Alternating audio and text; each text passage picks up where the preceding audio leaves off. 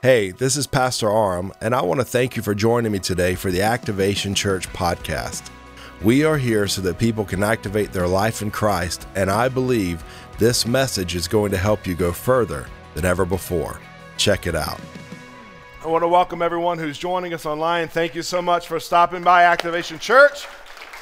If you're ever in the area, we hope that you'll stop by and join us in person one Sunday morning. For the past few weeks, we've been in a series called Travelers. The idea is that we are all traveling through life. We are moving from one place to another. We're moving from one phase of life to the next.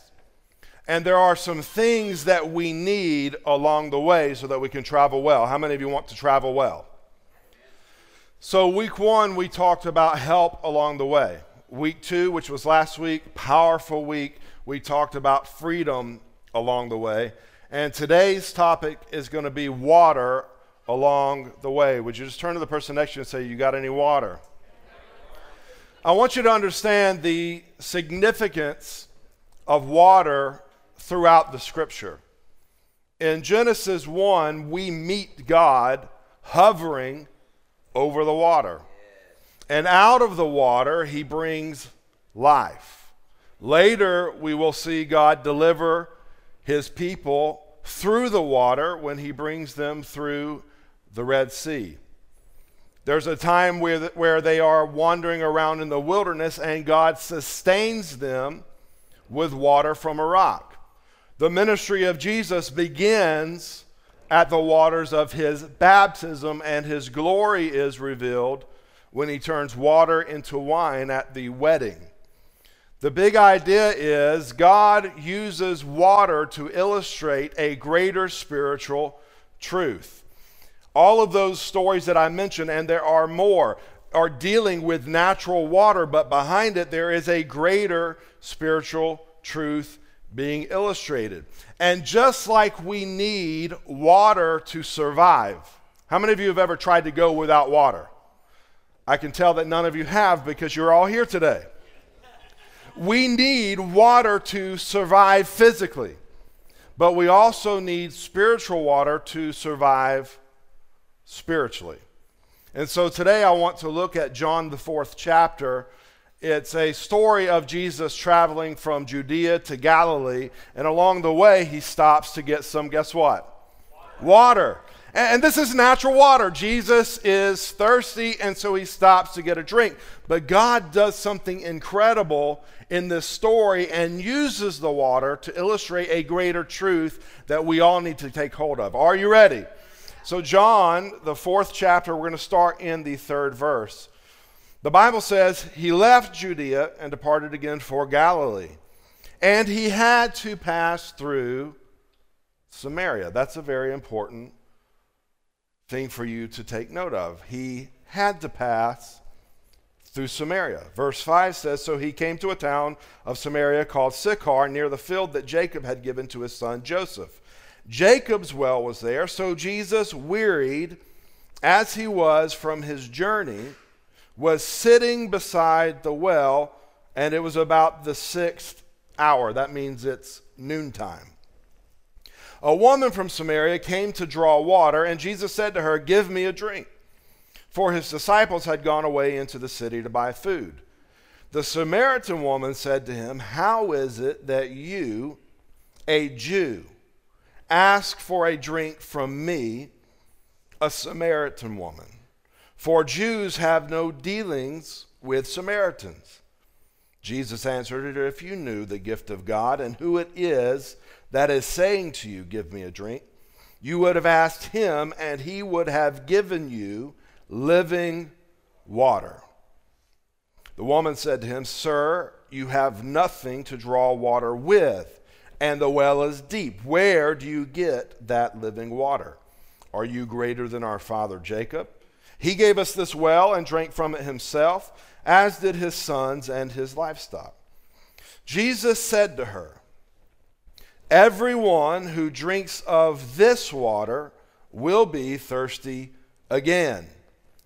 But whoever drinks of the water that I will give him will never be thirsty again. The water that I will give him will become in him a spring of water welling up to eternal life. And the woman said to him, Sir, give me this water so that I will not be thirsty or have to come here to draw water. I, I don't want to come back to this place anymore, is what she's saying. I've got some issues with this place that I'm trying to run from. Verse 16 says that Jesus said to her, Go call your husband and come here. And the woman answered him, I have no husband. And Jesus said to her, You are right in saying, I have no husband. For you have had five husbands, and the one you have now is not your husband. You're just living with him. So what you have said is true. The woman said to him, Sir, I perceive that you are a prophet. Our fathers worshipped on this mountain, but you say that in Jerusalem is the place where people ought to worship. Jesus said to her, Woman, believe me, the hour is coming when neither on this mountain nor in Jerusalem will you worship the Father. You worship what you do not know. We worship what we know, for salvation is from the Jews. But the hour is coming and is now here when the true worshipers will worship the Father in spirit and truth, for the Father is seeking such people to worship him. God is spirit, and those who worship him must worship in spirit and truth. I want to pause right there and just kind of give you a side note to this. When it's talking about worshiping in spirit and in truth, worship has to happen internally as well as externally. What I mean by that is worship starts internally by the way I view God. And by my view of God and the worship that is produced internally, then there is an external experience. Whether I raise my hands, I sing a song, I clap, I dance, but there has to be both. It can't just be internal. Because if it is truly internal, it will produce external. And it can't just be external because if it's only external, you're putting on a show.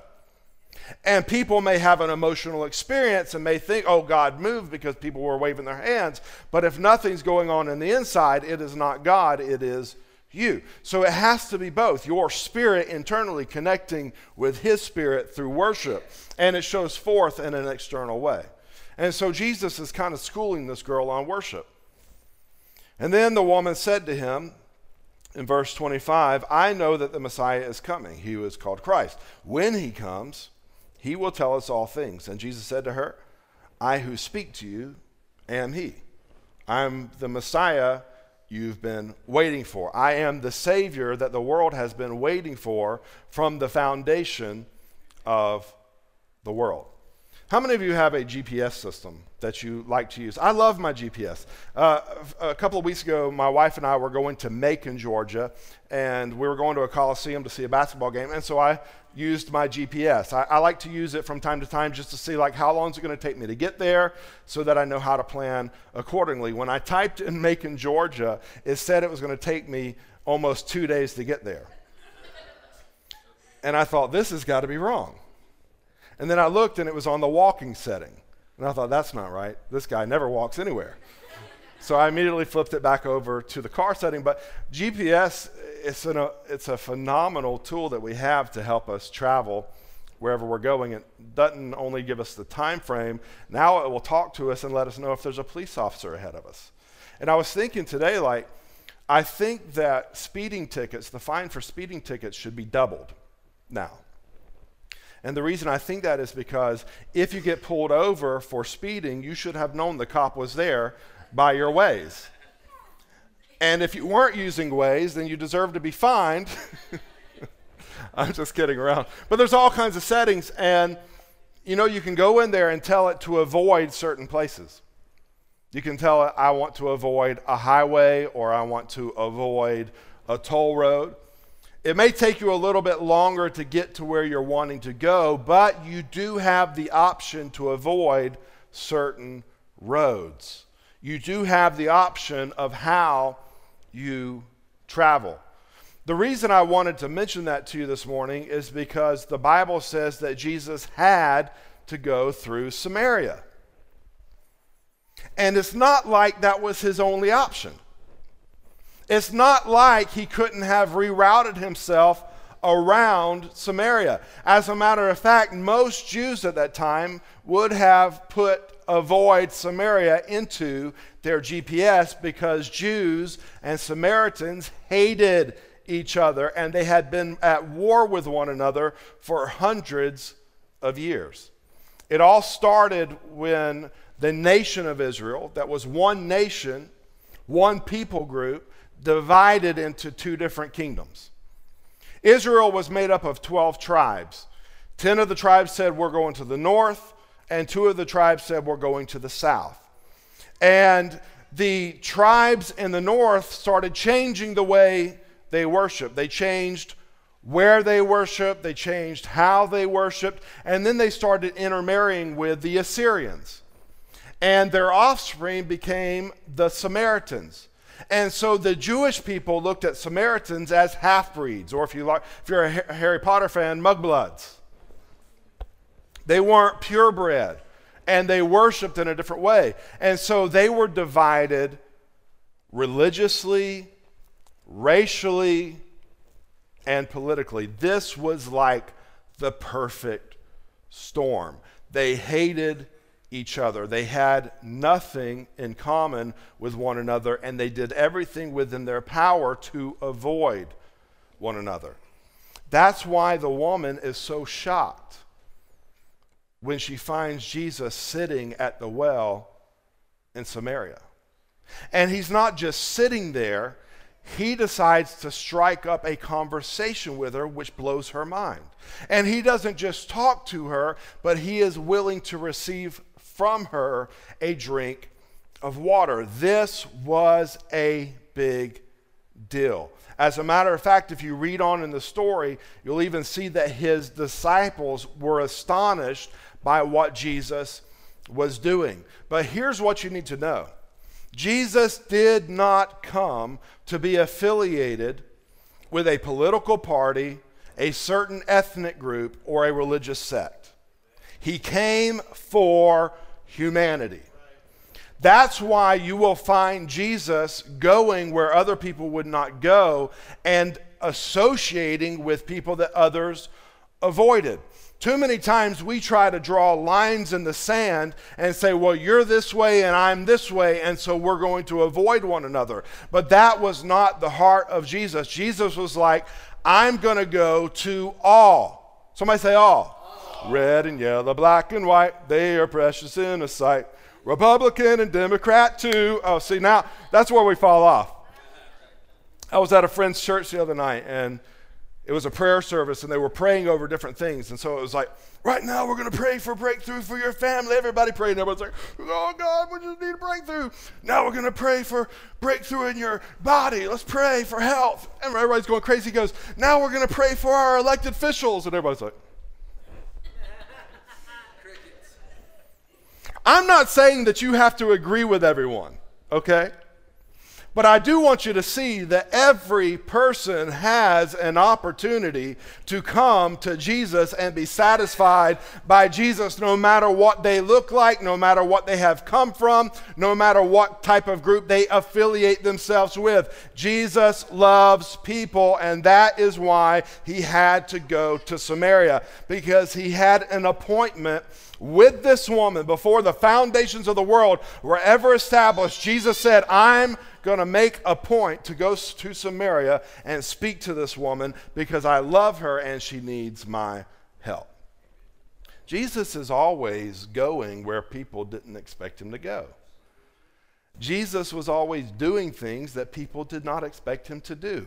That's why so many people in that time missed him as the Messiah, because he didn't look the way they wanted him to look. He didn't do what they expected him to do. He did not go where they expected him to go.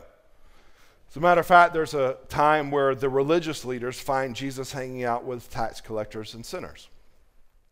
Both were hated by the people. And they're trying to figure out why would this guy who considers himself to be holy be hanging out with these kind of people? And Jesus immediately lets them know the reason I am here is because they are my target audience. I came for those who are thirsty, and my invitation is come, all who are thirsty, and I will give you something to drink. Doesn't matter what you look like, it does not matter where you have come from. The only thing that need, you need to be qualified for Jesus is are you thirsty? Turn to the person next to you and say, Are you thirsty? See, if you're not thirsty, then you'll never come to him for a drink. If you think that you've got it all together, you'll never come to him for what you need. And so he's sitting there. He's talking to this girl. And he asks for a drink of water. But as their conversation starts to develop, he starts to hone in on the situation. See, she's there at 12 noon. This isn't the typical time that somebody would come to the well to draw water. It's, it's extremely hot in that area of the world, especially at 12 noon. So, most people, if they're going to come draw water, they're going to come either early in the morning or they're going to come late in the evening when it has cooled down.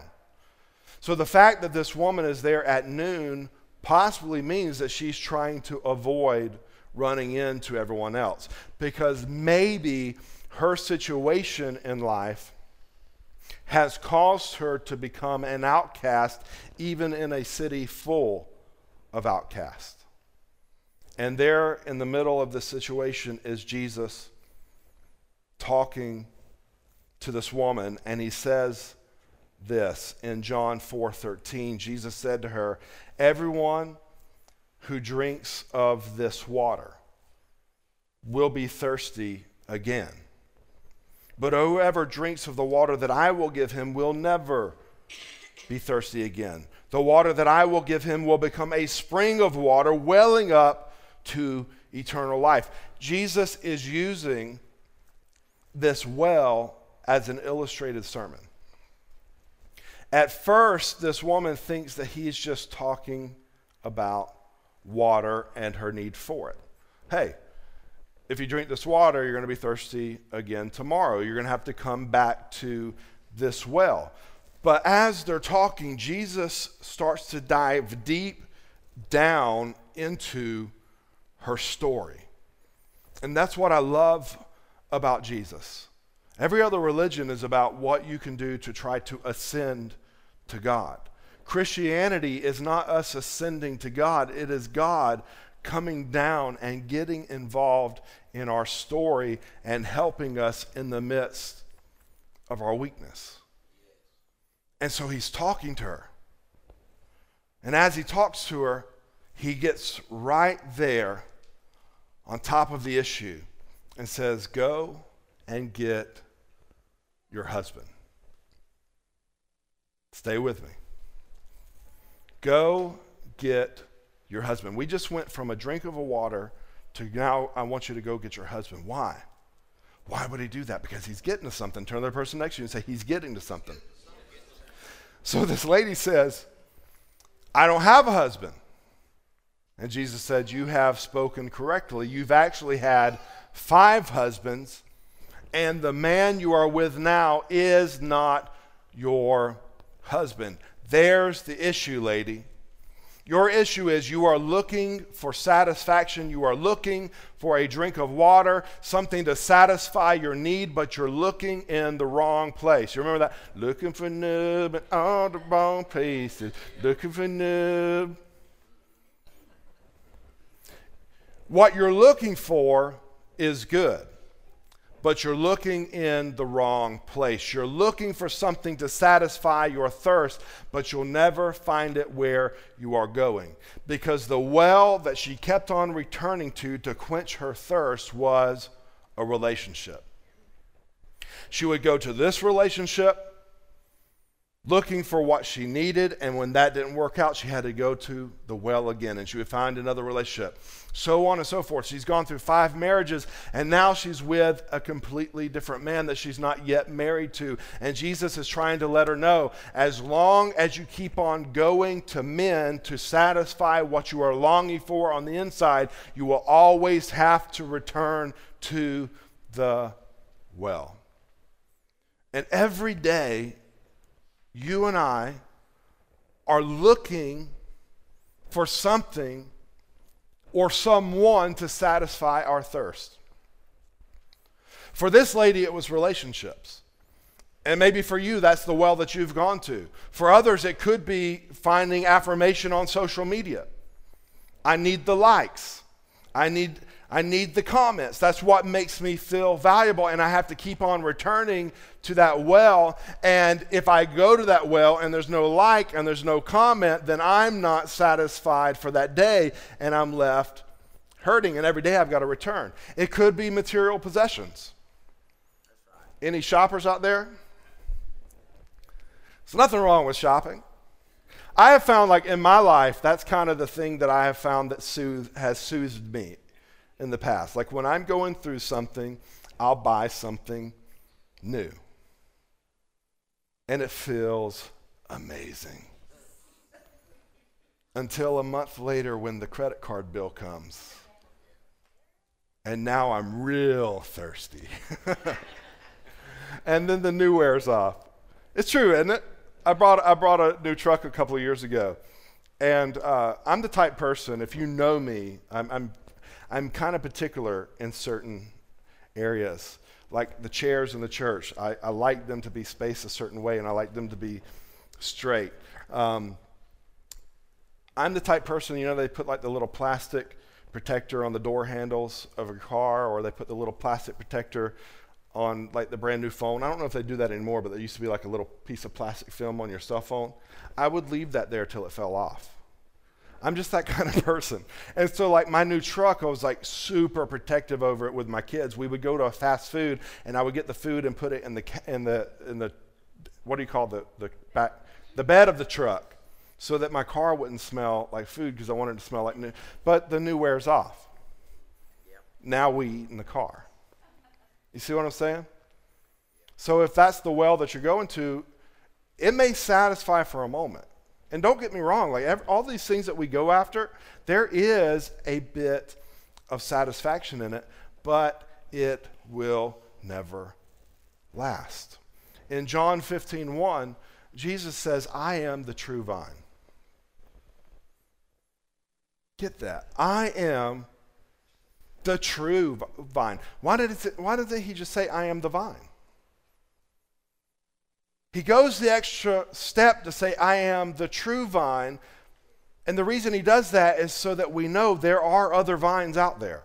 There are other things that we will try to attach ourselves to to receive life from. But Jesus is saying, I am the true vine. I am the only one that you can connect yourself to, abide in, that will bring growth and satisfaction. And if you are connected to me, then your life will be fruitful and productive. I am the true vine. I am the water that you need. Somebody say living water. John 7 38, 38, he says this Whoever believes in me, as the scripture has said, out of his heart will flow rivers of living water. Whoever, whoever, whoever, whoever. This is a whoever thing. Jew or Samaritan, it does not matter. If you're thirsty, there is a drink for you. Whoever believes.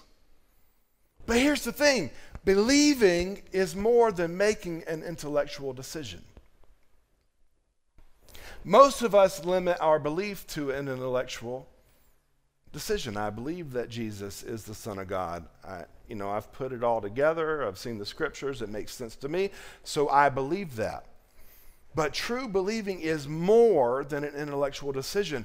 It is a coming to Him as if you were in a desert and you found an oasis with a spring of water and you're dying in thirst and you come to him and you start to drink and you start to receive from him and you start to experience that new life and you start to experience that welling up this spring of water that never runs out that's what it's all about believing coming to him saying god i know that i need this in my life. And I recognize that you are the true vine.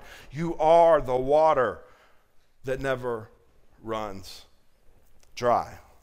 David says it like this in Psalm 42 1 As the deer pants for the water, so my soul longs for you. As the deer pants for the water, searching during the day for a cool drink by the water. That's, that's my life. God, I am pursuing you. I am following after you because I know that in you is what I need. It's true life. So many of us settle for a counterfeit. And that's why we have to keep on coming back. So many of us settle for the thought of, I'll never have, I'll never be complete, I'll always need something. But Jesus says, if you'll come to me and desire, desire, that's such a big thing. Desire. Delight yourself in Him and desire Him. That's more than just attending church on a Sunday. That's more than just picking up your Bible app from time to time and reading through a plan. That is a daily thing of realizing, God, I need you. Yesterday, I did a funeral for a gentleman who used to be a part of our church when we were in Kennesaw. And as I'm standing over his coffin, you begin to realize how short life is and that tomorrow is promised to no one. And the only reason the heart in my chest continues to beat is because Jesus has told it to keep on beating. We need him more than we truly know. And David tapped into that. That's why David was a worshiper. That's why the Bible calls David a man after God's own heart, because he tapped into the reality that I need God. He wasn't a perfect man. David did some incredibly bad stuff. Yet God received him and made him king and said, He has my heart because David knew that without God he was nothing. Miranda, without God I am nothing. Without God I have nothing. I'm an empty shell, a vehicle of flesh that just travels through this life and one day will give out. But through him, I have a spring of living water that never runs dry, that never gives up, that never gets gives out, and it springs up, he says, to eternal life. So I can have abundant life here and eternal life there because it is a spring of water that never runs dry. I hope that somebody's hearing what I'm saying today. I'm hoping that some of the young people in this room will start to tune in and realize that God loves you. He has an incredible plan for your life, and the best design for your life is the design He has. Stop trying to fix it by going to other things. As the deer pants for the water, so my soul longs after you. He goes on in Psalm 34 8 to say, Taste and see that the Lord is good. You want to know what Christianity is all about? It's a lifestyle of tasting and seeing that the Lord is good and every day realizing that He remains good and He remains faithful and He never runs out. I believe today that God is going to begin to fill you with that living water. Some of you have been running on empty. Some of you feel like you're dried up. You have no peace. You have no joy. You have no satisfaction. I believe today that that well, that living water, the Spirit of God Himself that lives inside of the believer is going to begin to fill you today to overflowing. That's what the abundant life is about. Jesus said, I came that you may have life and life more abundantly. That is a life of overflowing. He wants you to overflow with Him. And you can have that today. If you're watching at home right now, you can have that today. All you have to do is say, God, fill me, and start pursuing Him and start seeking Him in Jesus' name.